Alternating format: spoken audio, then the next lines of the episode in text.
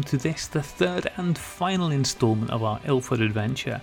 Tonight it's going to be our site tour, so you will hear our visits to Emulsion Manufacturing, which is where they make all the different emulsions for the different films on site, uh, the coating plant, where those said emulsions get applied to all the film and papers, and finally uh, the finishing plant, um, the particular part of which we went to see was where the 35mm cassettes are getting loaded up, uh, which was very cool because they had all little machines buzzing around and little FP4 trains, and it was quite magical. Um, this is actually a reverse of the order that we did the tour in. We did the tour ass backwards, which was quite fitting for us. And at the end of the show, we've also got a little bit where we chatted to Michelle and Matt, who we spoke to in the last show, about their new darkroom. Um, Ilford have just got a new purpose built darkroom uh, started up for doing demonstrations and stuff like that. So that was very interesting too. Um, I hope you enjoy it lots of really interesting stuff real a real mixture of technical stuff in here. The audio quality as forewarned is all over the map. Uh, it is not great because it's a factory so you know you're just gonna have to bear with i'm afraid. But hopefully the quality of the content will more than make up for it. We will be back on thursday if you can bear to hear from us again.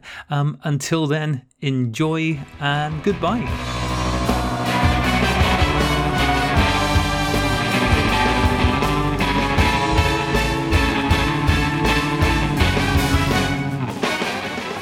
Kevin Hodson and I'm head of manufacturing.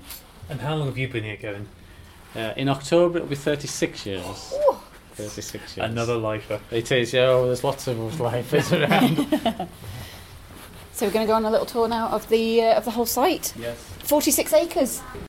So, did you start working for Ilford when this site was fired up in the 1980s? I, I actually started in Essex in Brentwood. Oh, really? So you were? But when I joined, I knew I was moving back up to Mobberley. Yeah. Um, so I was in Essex for about. When I first joined, they said I'd be there for about three or four months. It ended up being about eight months. I was down there, and moved up here in summer '83. So that building, because I was a research scientist back then, um, that was brand new building when we walked into it. Uh, It's wearing its years a bit which more yes, now. that's right. Yes. And so, obviously, you've been here through. Well, the the the, the thick and very much the thin of it. Very much so, yes. It's um, there's been times that have not been pleasant, um, and I've worked in manufacturing. Um, obviously, well, around about 90, 1990, I moved into manufacturing, and obviously we've suffered a bit of pain since in those Yeah. times. So, what's kept you here? Because I would imagine somebody with your background and your skills, when things got particularly Yeah. particularly poor, there, there must have at least Yeah. been a temptation to go, well. Yeah. I, I, my my field is quite a vibrant field in general, but this aspect of it isn't. What Yeah. kept you here at Ilford? Um, I think it's the atmosphere and the people who work here. Really, I mean, it's we have a lot of loyalty. Um, our staff turnover is incredibly small, Yeah, even with the troubles that we've had, yeah, um, which is great in one way. It brings its problems in another way, Yeah. but um, long-standing Yeah, resentments that's can right. really simmer.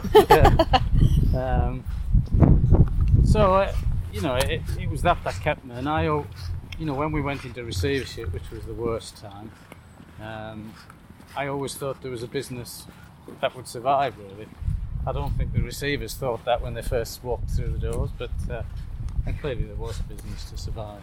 So And clearly you proved them wrong. yes, and we're now, you know, for the, you know, we're starting to turn the corner, and uh, you know, it's a much better place to work for now. really, You're all sensing that Yeah. movement That- and yeah. I mean, we there's still a lot of the um, history that are there with for some people. yeah, Um, with that staff turnover, it can't be too bad a place as people would, would Yeah. go. Exactly. And um, just so uh, our listeners understand what is going on there, that is the, uh, the the flight path, isn't it? We're right under the flight path for the Manchester airport, I believe. Um, so uh, that keeps us busy. yeah. It, it must be. I mean, as you said, with the low staff turnover and the fact that there are so many people who have been here so long, the fact that the company is, in some ways, it seems to be changing more now than it probably has done Yeah. for even longer than the turnover because when the takeover, because when the takeover happened, obviously that the management that was in place then bought the company out. Yeah. Um, and so structurally, I can't imagine that there were a lot of significant changes, except in scaling down where possible. I mean, there was lots of changes in numbers. Um, we effectively lost half the workforce in receivership, and that happened in a week. Good grief. Um, I was a shift uh, manager at the time. Um, well, actually, no, I was a head of operations at the time, and um, I got a week to cut the workforce. Oh my god, that must have been awful. yeah, And it was unprecedented. um, how much? Well, I suppose most of the workforce now is local, but how much of the workforce at that time were people who had come up from Essex when the company had moved? Um, there was a fair few. Um, not so much in the production areas, but certainly scientists and some of the other um, in some of the other functions uh, had moved from Essex. There was a lot of getting used to, and of course, when we first went into receivership, after that first week, we still didn't know whether we were going to be there for a week, a month, um, because it took until I think we went into receivership August 4 and the management buyout officially took place in February 05 Yeah. so that was an uncertain period as well Yeah.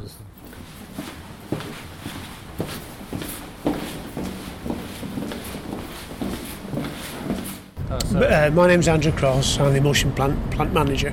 And how long have you been with the company for? Uh, well, I was saying to Ke- Kevin earlier this earlier this week, our, our combined um, uh, time on site is uh, with the business is 35 years. So sorry, it's 65 years. 65 Kevin, years. Kevin's been here for 35 years, and I've been here for 30 years. Uh, we both R&D uh, chemists. Yeah. We both went into uh, uh, production as shift managers. Well, first into te- into technical arena, then into be shift managers.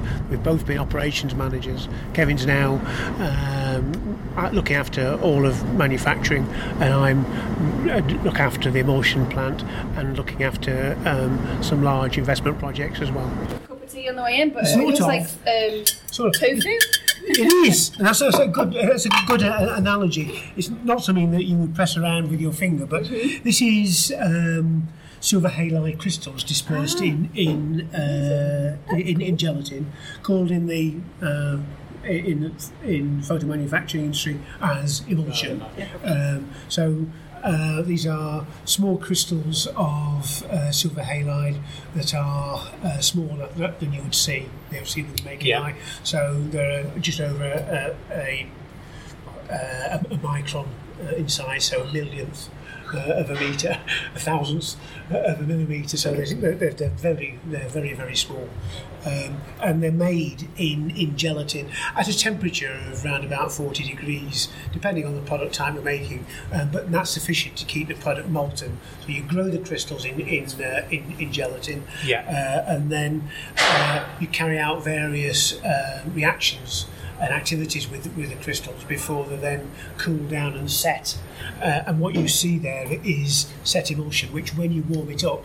Uh, akin to a jelly that you would make at home, that that would then uh, uh, become a, a, a liquid again, so it can be pumped. Uh, additions can be made to it, and then it can be pumped around in, in pumped in the coating machine to the coating head, where it can be spread on um, film paper base. So the, the two main differences, uh, to my know, but that you guys have in film is the difference between the um, traditional films like HP5 and FP4 and all that, and the Delta films. Is correct. Um, is it at the crystal growing stage that those differences are, are brought to bear? Is correct. Yeah. So um, if I were making a conventional uh, um, you see- have HP5, uh, FP4, PAN-F, some of the components of, of uh, multigrade uh, are also made using co- a conventional technique where silver nitrate and various salts are uh, dropped uh, under controlled conditions into a, a dilute gelatin solution, and those crystals uh, then nucleate, and then we add reagents to ensure that they grow to the to, to, to the right size before the growth is terminated, and then they're sent to the next stage where the um, the redundant ions that are left from that part of the process are taken away. So there's a desalination um, undertaken, and also um, that's quite uh, at that, stage as well. So um, some of the uh, excess waters are, are, are removed as well. Um, compare that with the um, so that was conventional growth. If you compare that with um, the techniques that we would use for 100 delta, 400 delta, uh, 3200 delta, uh, warm tone, the express emulsions. They're all um, the, the growth doesn't take place in, in a vessel, but in the uh, in, in the uh, in, in a pump.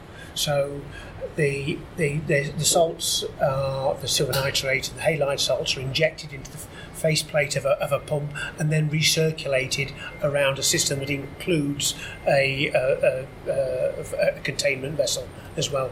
And you can change the uh, nature of the of the salts, the halides that you're adding, so that you can get a layer of uh, silver bromide, a layer of uh, iodobromide. You can even start with a crystal in the middle and then grow on top of that, so that you get different shells of um, of emulsion of uh, silver halides that are growing success, uh, successively uh, on those on those crystal surfaces. It's very a very different uh, te- te- technique. Here you would have a homogeneous crystal. It would be the same uh, composition all the way through the through, through the crystal, and that isn't the case here. If you, if you section it, you'll get different layers. The next stage of the process is to receive the crystals into a different area of the uh, of the plant, where the crystals, in the case of, of film, would just be blue sensitive. Um, and you need to make them pan- panchromatic, so they would pick up your shirt, but they wouldn't pick up uh, any, any flesh tones. So you had a cocktail of green and red sensitive dyes to extend the sensitivity from red through green and so from blue th- through green in, Red, into uh, into red and for uh, uh, SFX Yeah. we had a far red dye as, uh, uh, as well so we had um, uh, panchromatic dyes to make them uh, sensitive to to uh, an extended range, and we also add um, sensitizers so that we actually get uh, uh, on the surface specks of gold and silver sulfide, so that they uh, make the emulsions many thousand times faster than they would have been a hundred years ago. The final stage of the process is to uh, put the emulsion is to transfer the emulsion um, into a different area of the plant where it's cooled, allowed to cool, and then dropped into uh, light tight bags, which we'll show you, uh, and then they're put into a fridge. Do you mind before we move on from this? Because obviously one of the most important parts is the gelatin that all this is suspended in. Um, I, I know in recent weeks, kind of for some reason it just seems to surface. People have gone, hang on a second, that means that film's not vegan. Is there? Um, is there ever any sort of what else that could be used instead? It was like, well, no, actually, because of the properties of gelatin, it really does make it a uniquely suitable pro- uh, product. We've looked at all sorts of, uh, of, of gelatin, uh, lateces, and all the types of additives over, over the years, and in some parts of the process you can do that. But in terms of emulsion growth, we find that that's it's the best medium for for, for growing it. And Yeah. we're, we're not alone in that. No, I mean, no, the, the gel is is is uh, is, is is treated. Um, so in terms of uh, of um, uh, of high temperature uh, and uh, acids as well to make sure that the that there's no nothing left over from the from, from their from their origin from, from their origins. Yeah. They're, they're, as you know, they're uh, they're bone and, and, and hide. Yeah. So it's horses for courses. Yes. Or cattle.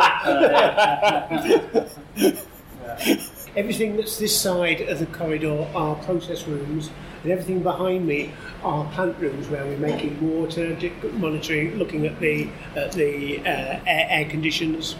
Um, so the plant is arranged in different rooms on two floors, and the batches zigzag through the building, through the ceiling, the floor, from one end to from the left to the right, At the far end are all the raw materials. At the right hand end are the is, is the finished product, the emulsion contained in bags, and it's hands free. There's no need or very little need for anybody to go into these areas. So we just went into the cold storage basically That was, the area. cold, that, was the, that was the cold store. We're going to take you to the control room now. So um, I, I remember reading a fact a while ago that saying that during the 1980s, Kodak was using more silver than anybody else on the planet, pretty much. How much? How much silver is needed to, to do what you do here? Are you getting like bullion stacks of um, silver bars turned up? No, it, it no. turns up as silver nitrate um, in stainless steel containers. Yeah. Um, I told you it was it was hands free. So these silver silver halide containers aren't aren't open. They're sealed. d- d- d- They won't get opened on site. They're they're sealed. Um, c- c- containers. They each contain 250 kilos of uh, silver nitrate powder, and depending on the um, our production demands, will determine how many of those we would use in in any week. Yeah. And is there a lot of variability between how much silver is used in the different um, emulsions? Because I know we were, we were talking earlier um, with Giles Michelle, and we were talking about the differences between things like Kentmere, Kentmere's range and, and X5, and you know, and that part of that is that the silver content.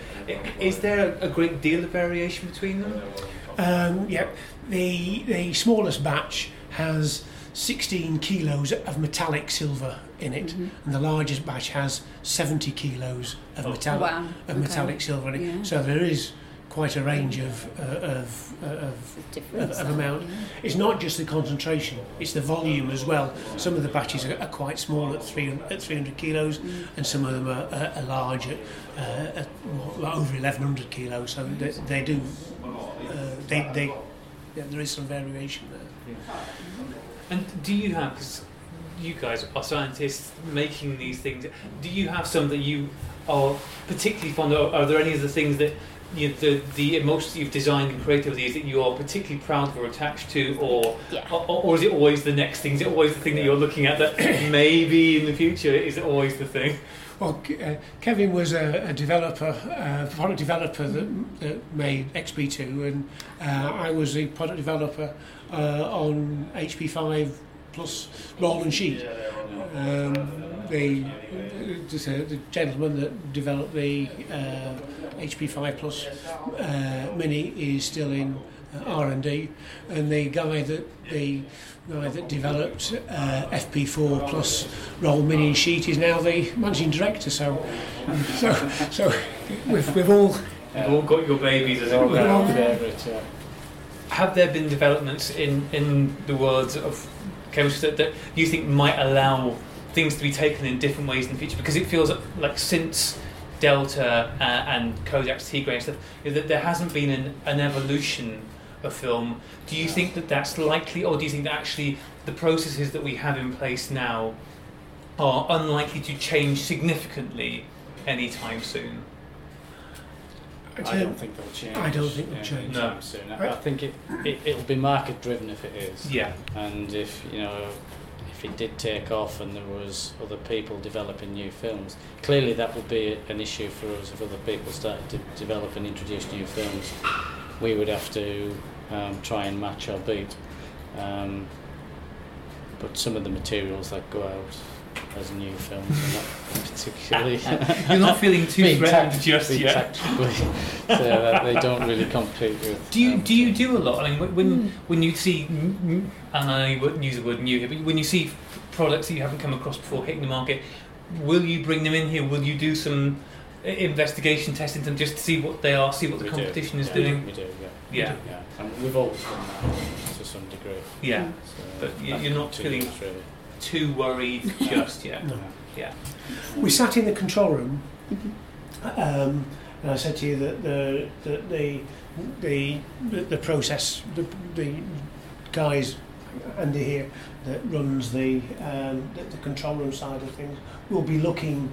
Uh, at the um, at the at the rooms that I described with, for you, and this is the room where the um, rapid mixed emulsions that would be made. Oh, This is the um, this is the, the plant that's manufacturing the 100 um, emulsions, the 100 delta emulsions, yeah. the 400 delta emulsions, and the, the different different products, 100, 400, 300, will use a range of different products, emulsion products within that, that, that coating. They won't just use one emulsion type.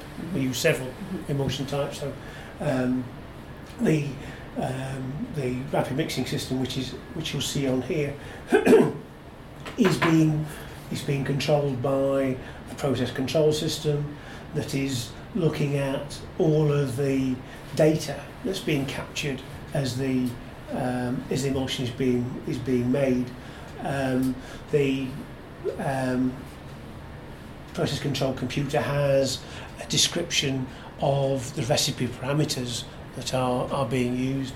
It also has software which is controlling the temperatures, controlling the rates of addition, um, and there are complicated algorithms that are used to change the um, addition rates as the as the salts are, be, uh, uh, are being added to make sure that, um, I say, they, that, that, as a crystal gets bigger, it knows that it needs to add more or less um, to get the same. Uh, say it stays consistent. Yeah. Yeah. I was going to ask a very stupid question before, but it was just about the difference between HP5 and HP5 Plus, and um, from a chemical perspective, what the difference is and when that happened and how that happened. happened in 1989 Okay. stroke 1990. Um, the, we changed a number of things. We changed the nature of the hardener, um, the gelatin hardener. We changed um, the, the the salts, which were ammonium based, and they became um, uh, sodium based in parts because we learned that certain hardening processes were affected by um, the presence of the ammonium salts. So that was taken away. And the hardness of the film, um, as you, the physical hardness of the film, um, will impact upon the developability of the film. So if you got a film that was fresh or you got a film that was uh, a year or so old, you've got different hardness. Um, and so what the customer was seeing is uh, a product that could have had different variability only as a, not because of crystal or performance but because of developer access into to, to the crystal. So hardness was changed. Um, and also we changed our philosophies around how we used um, emulsions and that in itself produced uh, much more uh, reproducibility. So it was mainly driven, well, it was entirely driven by uh, by reproducibility and product improvement and reproducibility. Thank you so much for your time, gentlemen. Yeah.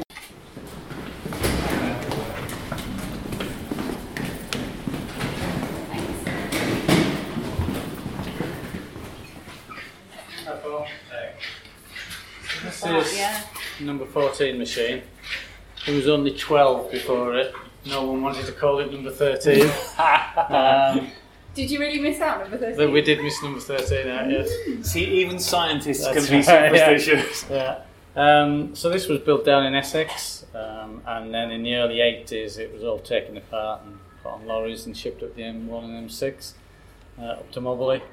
Um, And, uh, so, this is ostensibly still what you're using now. this is a schematic of what we're using now. A Um, I mean, designed- clearly we've done various bits and pieces Yeah. to it since it's been up here. But the, the basic design the basic was in design. 1966. Yes, that's Wow. right. And compared to a lot of our competitors, this would have been quite a small, slow machine. Yeah. Um, but I believe its adaptability and its capability is what's made us survive, really. Yeah. Because competitors would add one of these for film, one of these for paper, one of these for inkjet.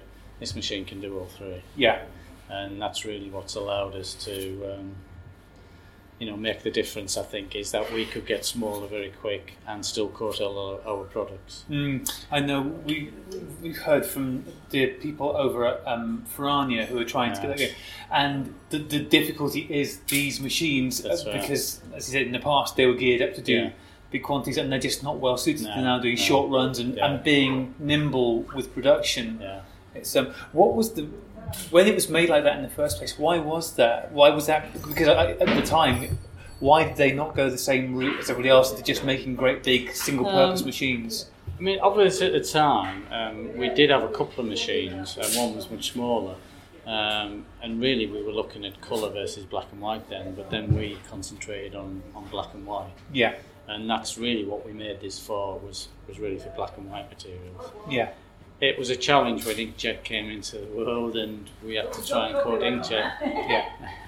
Um, but we managed it, and it, and it does add to some of our setup times and changeover times, but we've we've managed to get them down to reasonable levels. yeah.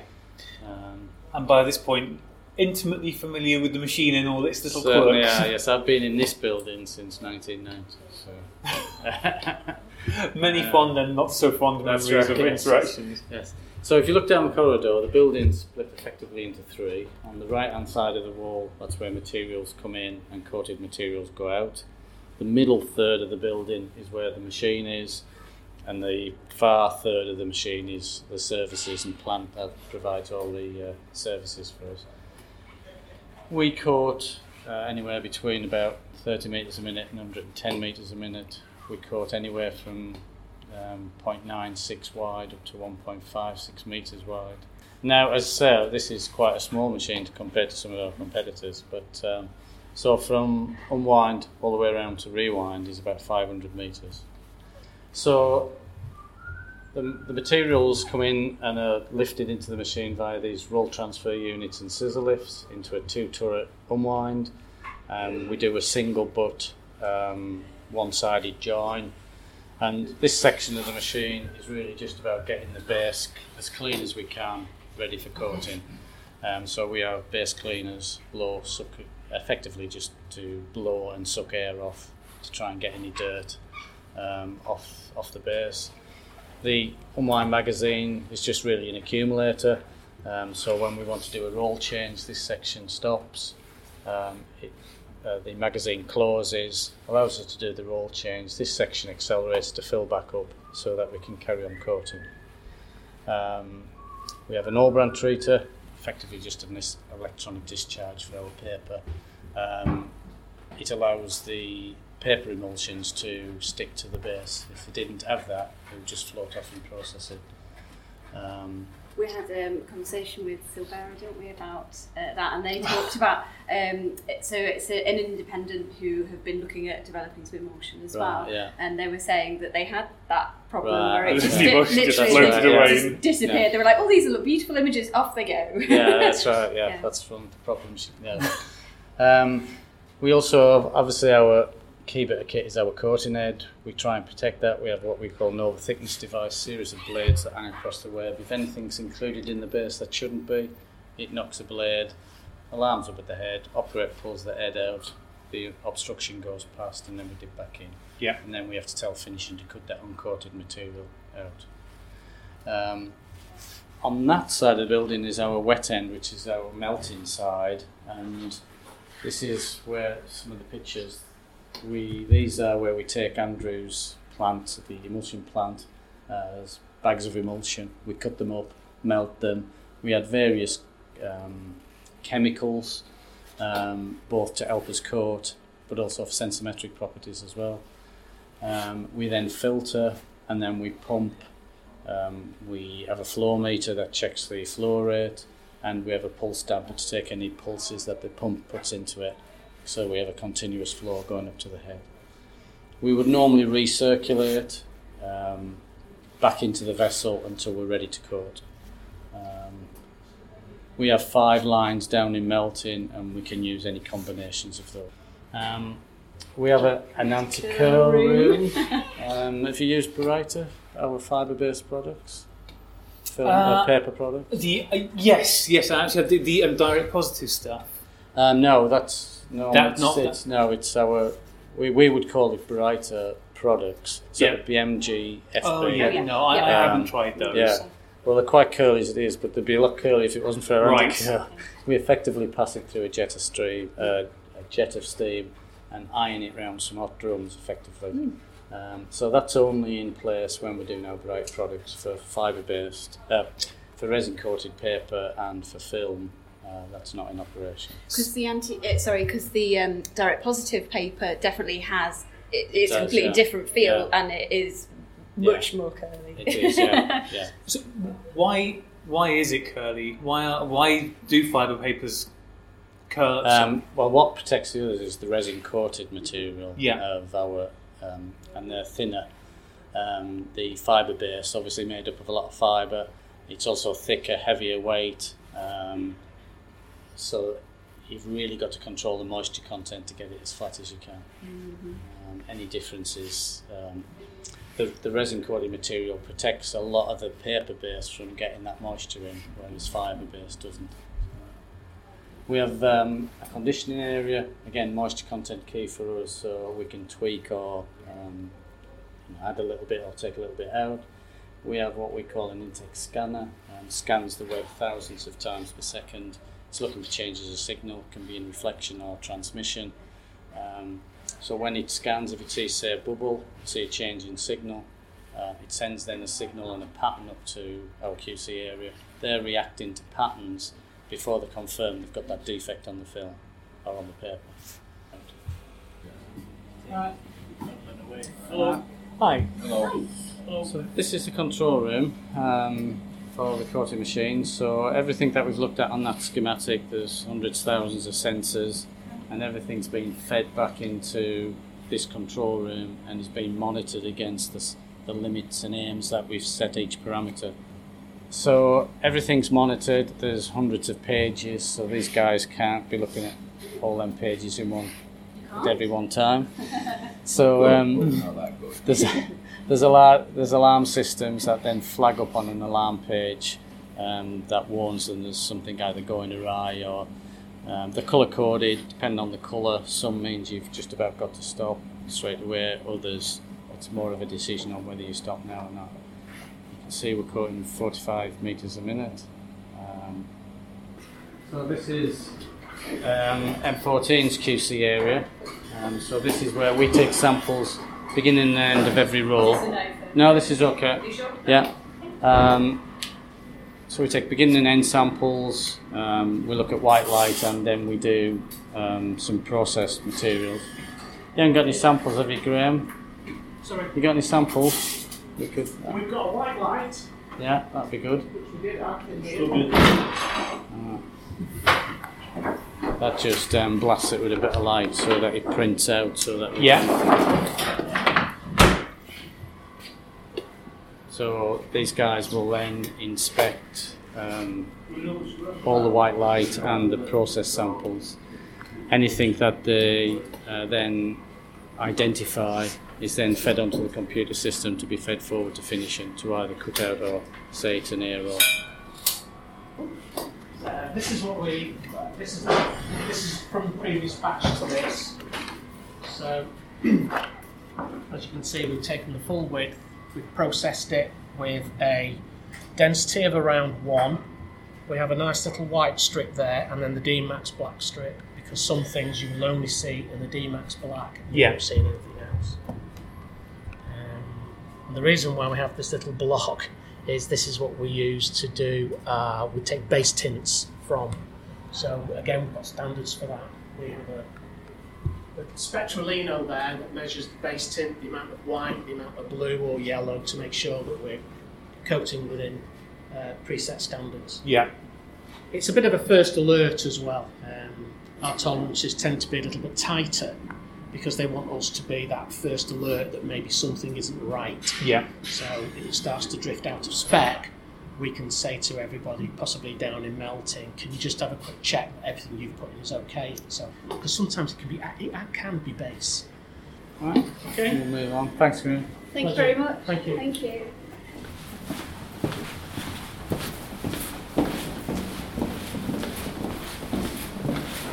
I think we're a bit late, so she might have disappeared. Okay. You normally meet us here. Sorry, Gaynor. Sorry for the wait. This is Gaynor. here. Hi, it's Rachel. Hi. Hi. Um, she manages the finishing area, so both film and paper. Amazing. Wow. So- we were very so- excited about all these canisters on the way in as well. So if you hadn't already guessed, we're in film at the moment. Um, so what is AMCL three running? Yes. Hey, let's go and see AMCL three. Go on then. Right. 35 mil cassette line. This is where we put the film inside the cassette of answer. Yeah, Okay? So the first part of the section is quite loud. yeah, Empty cassettes. Yeah. Okay? So it's just your top standard empty Yeah. cassette. Put into there. It's a little bit loud, so we close it over. That hopper is putting the cassettes all the right way around for us on the line. Yeah. It's feeding them all the right way. So what we're going to do on here is we're going to transfer. The roll comes from 14 and it's coated down there. It's sent to us and it goes into a room upstairs where the machine slits it down into what we call pancakes, okay? So they're all 35 mil wide, various lengths, but it's normally around about five, 600 metres in length. They get transferred onto this line and then we turn this into the finished cassette, which is what we'll go through now. Empty cassettes into the hopper here. Comes through this conveyor here it's a little FB4 train. and it's turning the cassettes the right way round. And the reason for that is on the opposite side of the cassette there's a barcode, and the machine's going to read the barcode, and that ensures there's no rogue cassettes get through, and make sure that it's just this batch that goes through. Yeah. Okay. In the mouthpiece of the cassette is lined with velvet to make it light tight. But when we feed the film into this cassette, the resistance is quite tight. So what we have to do is calibrate the mouthpiece. And that means all the fibres on the velvet are going to be pushed from that to that. Yeah, So a piece of metal just goes inside, pushes all the fibres, fibres the same way, and then when the film gets fed in, there's less resistance and there's no scratching of the film. Once it's been calibrated, it splits into two conveyors. Feeding two spoolers, spooler 11, spooler 12. So what happens is, on the other side of this wall is um, the stop point where the pancake sits. So the girls have gone into the dark room, taken the pancake out the light tight trolley, put it on the stock points. First part of the process is, is these perforations along the edge. So basically what happens is, it goes around this rotary perforating head, which puts all these perforations along. All the pipes at the top here are suction pipes, which are pulling away all these loose Yeah. so that they don't get caught in the canister or on the film. Once it's perforated, it comes into this box here, where the signing takes place. Frame numbers, digit code, batch number, everything's on there. Obviously, we can't see it because you need to process it. Yeah. So the film comes through, the machine cuts this hook into the film, the set comes along this line here. It goes in, it picks this up, takes it inside, it hooks to the spool inside and winds up. So the tail sticking out like that. So both spoolers doing exactly the same thing, okay? Coming up over the top, they're now joined into one conveyor again, and they're coming down here, and we're going to start tubbing it and packing it. Film carries over the top of the conveyor here, travelling along that conveyor here into this little hopper here. yeah, There's your films coming in around this little carousel here, dropping into those little buckets. And on here, you've got a flat pack carton. yeah, Picks the carton up and opens it up. Pushes the film in from the back. The clicking noise you can hear is it folds it, blob of glue to fold it over. yeah, So every click you can hear, that's a blob of glue going on the boxes. yeah, So when it comes out the other side, it's now in a closed glued box. The machine will detect if it's made like that yeah, and spit it out. It will also weigh it to make sure that all the components are right. We haven't got a 24 instead of a 36, vice versa. They've got end caps on, the velvet's not missing, everything like that. So if it's not like the weight, it spits it out and has to be checked. So it's then batched on here, yeah, like so. Do your batch number and your expiry date, which is done on this machine here. Into here where it collates a pack of 10 and it wraps it into a pack. There's your cellophane here. This is like my brick that we bought at the show. So when it when the box is full, there's your full carton coming out here. Online labelling system again, it's computerised, and we make sure we get the right information on the Yeah. label. Comes through here, onto this little turntable, up to the top, and there's the pallet there. So as it stacks, it drops down. When Yeah. the pallet's full, the door opens, takes the full pallet out. This side opens, brings an empty pallet in, back up to the top, and it goes again. And how long have you been here? 35 years. 35 years in two weeks. Oh my goodness! Wow. I, ju- I just began. Oh, you did, yeah. Six months. And were you down in Essex as well before? No. So No. you started here. I started fresh as 19 year old, fresh as a daisy. and still fresh as a daisy absolutely, as well. absolutely. I guess you wouldn't be here if you, you know, if you didn't no, enjoy it's, the. it's great. It's a great company to work for. It really is. Control departments. This is where all the samples come in for the guys to check. And as I say, every pancake or every start of the film or the batch comes through here first Yeah. to be checked. And they're checking that there's no defects on the roll, there's no fogging, all the perforations are the correct size and in the right place. Um, and then they use a, is it a time 10, Kev, that eyeglass? Times Could ask you what two new ones, please. the user um, once it's been processed they use one of these times 10 eyeglass Yeah. and what they do is it goes on the light box over the top and then they have to examine it like so Yeah. and they have to do the full length of the film and they do two films off every single pancake That so doesn't it's sound like the busy most fun job in the world. it's it's it- you get into routine and you and you just I mean some of them go through an FP40 process of it, some of them go through a dip and dunk tank Yeah. Um, but they're all processed and 100% inspected And so, what sort of defects are you looking for when you're doing these tests? machine defects mainly Yeah.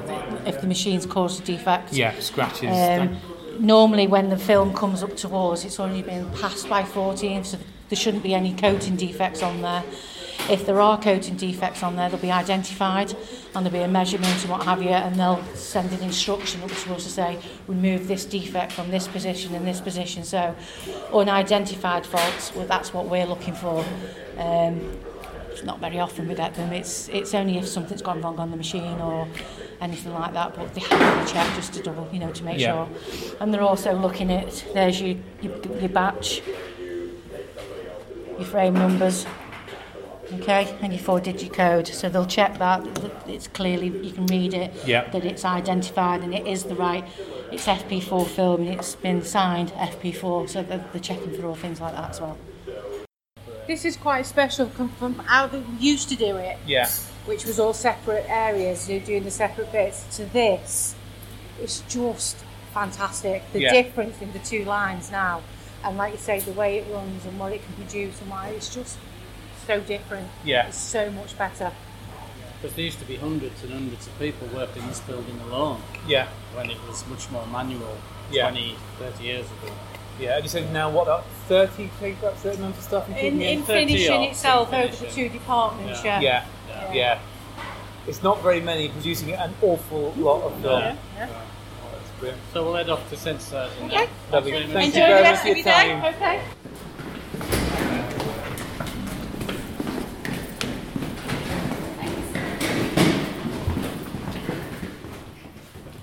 We are rolling. Sorry, Matt. Okay. Do you want to talk us through um, um, what it is that was your role? I, as Michelle was saying, this is your baby, really, isn't it? Well, yeah, so we've created this dark room for basically training purposes, really. So when we bring new distributors on board, we can bring them in here and actually, you know, walk them through the products, how they work, give them the training in things like processing film, making a print. So we've created this space. I mean, this whole area, this whole floor, in effect, and above us is all dark rooms, they're all working dark rooms for product testing and various things. So they're not really kind of suitable spaces. They're, they're for all the scientists, and you know, that's where they their workspace. So yeah, we've created a kind of a nice environment. We can use this for content as well. So we've done quite a bit of filming in here. Some of our recent how-to type videos have all been created in here as well. So this is for your website. Yeah, we use this for content for our YouTube channel. Um, yeah, know, social media snippets, things like that. And as I say, training for external visitors, things like that. So yeah. Um, can you talk us through, because obviously we're doing this as some audio, Yes. uh, the facilities that you have? In terms of this room, Mhm, Yeah. Well, yeah, basically we've got Um, a large thing, we place this in the centre of the room, and so if, if you're filming, for example, you can film the person looking towards the person so they can actually do active demonstrations. So we've got a range of different processing tanks, mainly Paterson tanks. We've got two Kaiser enlargers. We're probably going to put a third one in at some point. Um, yeah, and basically it's just we've got a range of different pieces of kit. So we've got Paterson drying racks, we've got uh, water trays, we've got an old Ilford dryer. Um, again, you know, most people at home would never have something like that, but from, from a demonstration purpose, you know, you can make a contact print, shove it through that, and then you can actually have a, a look at it straight away rather than wait for it to dry. It's all, it was all dark rooms. This actually used to be an office, so uh, I was just saying we, we kind of took this sink from another dark room upstairs that, Yeah. that wasn't We have used. tech dark rooms upstairs that no one's allowed to see. Yeah, I mean, they, they are. They're not as pretty as this one.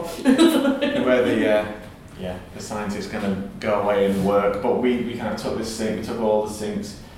We, we got the engineers on site that you know keep all the machinery going, and we got all the plumbing done, and it cost us very little. So say all the lights were taken from from different dark rooms. The, Yeah. the as we um, you know pulled in from other rooms that just where they weren't being used. So you know, we, we did it on a, a Yeah. budget, but it's It's a great space, and it's, it's the fact that you've now got like a little studio space for future productions. yeah. A little haven as well. A little haven. There's something about being in the dark room that's just Mm. peaceful. yeah. It really is. It is just- it's, do, do you know, just switch off that white light and put the red bombs on. Straight away, isn't it? Rock yeah.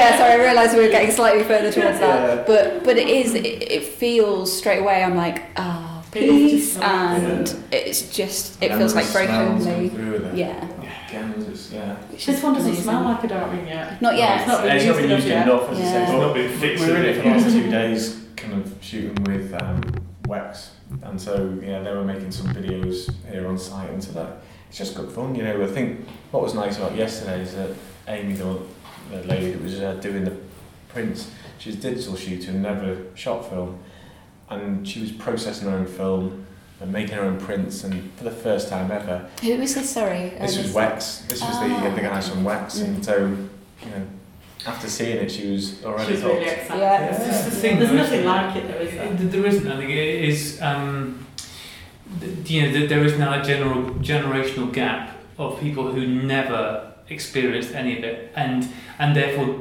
don't have any comprehension of what what possible value there could be to it, because so much of it is a tangible thing that can't be. You, you can look at pictures and go, well, why would I want to do that? That's fine, but once people have got their hands on with doing something, suddenly. Ah!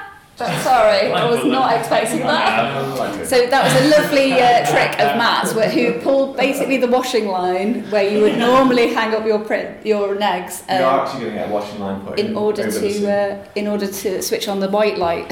when we Yeah. were all having a very nice, peaceful Calm. time. Yeah. That's about normal for that. Yeah. But, Yeah. but yeah, that thing like once people have had a chance to do this stuff and got hands on, then they just become ambassadors Yeah. for you need to try this. It's a bit like the the, the, the most modern analog I can. It's a weird choice of words, but is um, VR. You know, everyone's trying to get VR to be a thing now, but like, Mm. and everybody keeps saying, well, until you try it, you've got no comprehension of what it can be like. And it's a bit like that with with making prints, with getting done. Until people try it, then all they're doing is looking at two different pictures on the screen, going, well, that seems easier than that. Well, no, do this. Well, It's the magic of the dark room, doing yeah, it. you're, you're missing out. And film's the new technology. Yeah. For a lot of Mm. film is new, they've never used it. Yeah.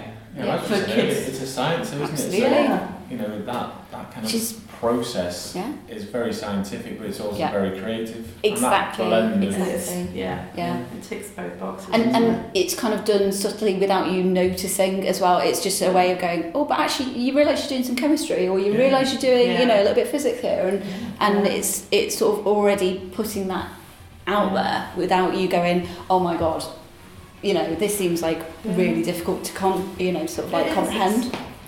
So yeah, Just fun. Oh. It's just fun. Just fun. Well, we should leave you guys. Yeah, thank you. Thanks for letting us come in to see it. Yeah, this is fabulous.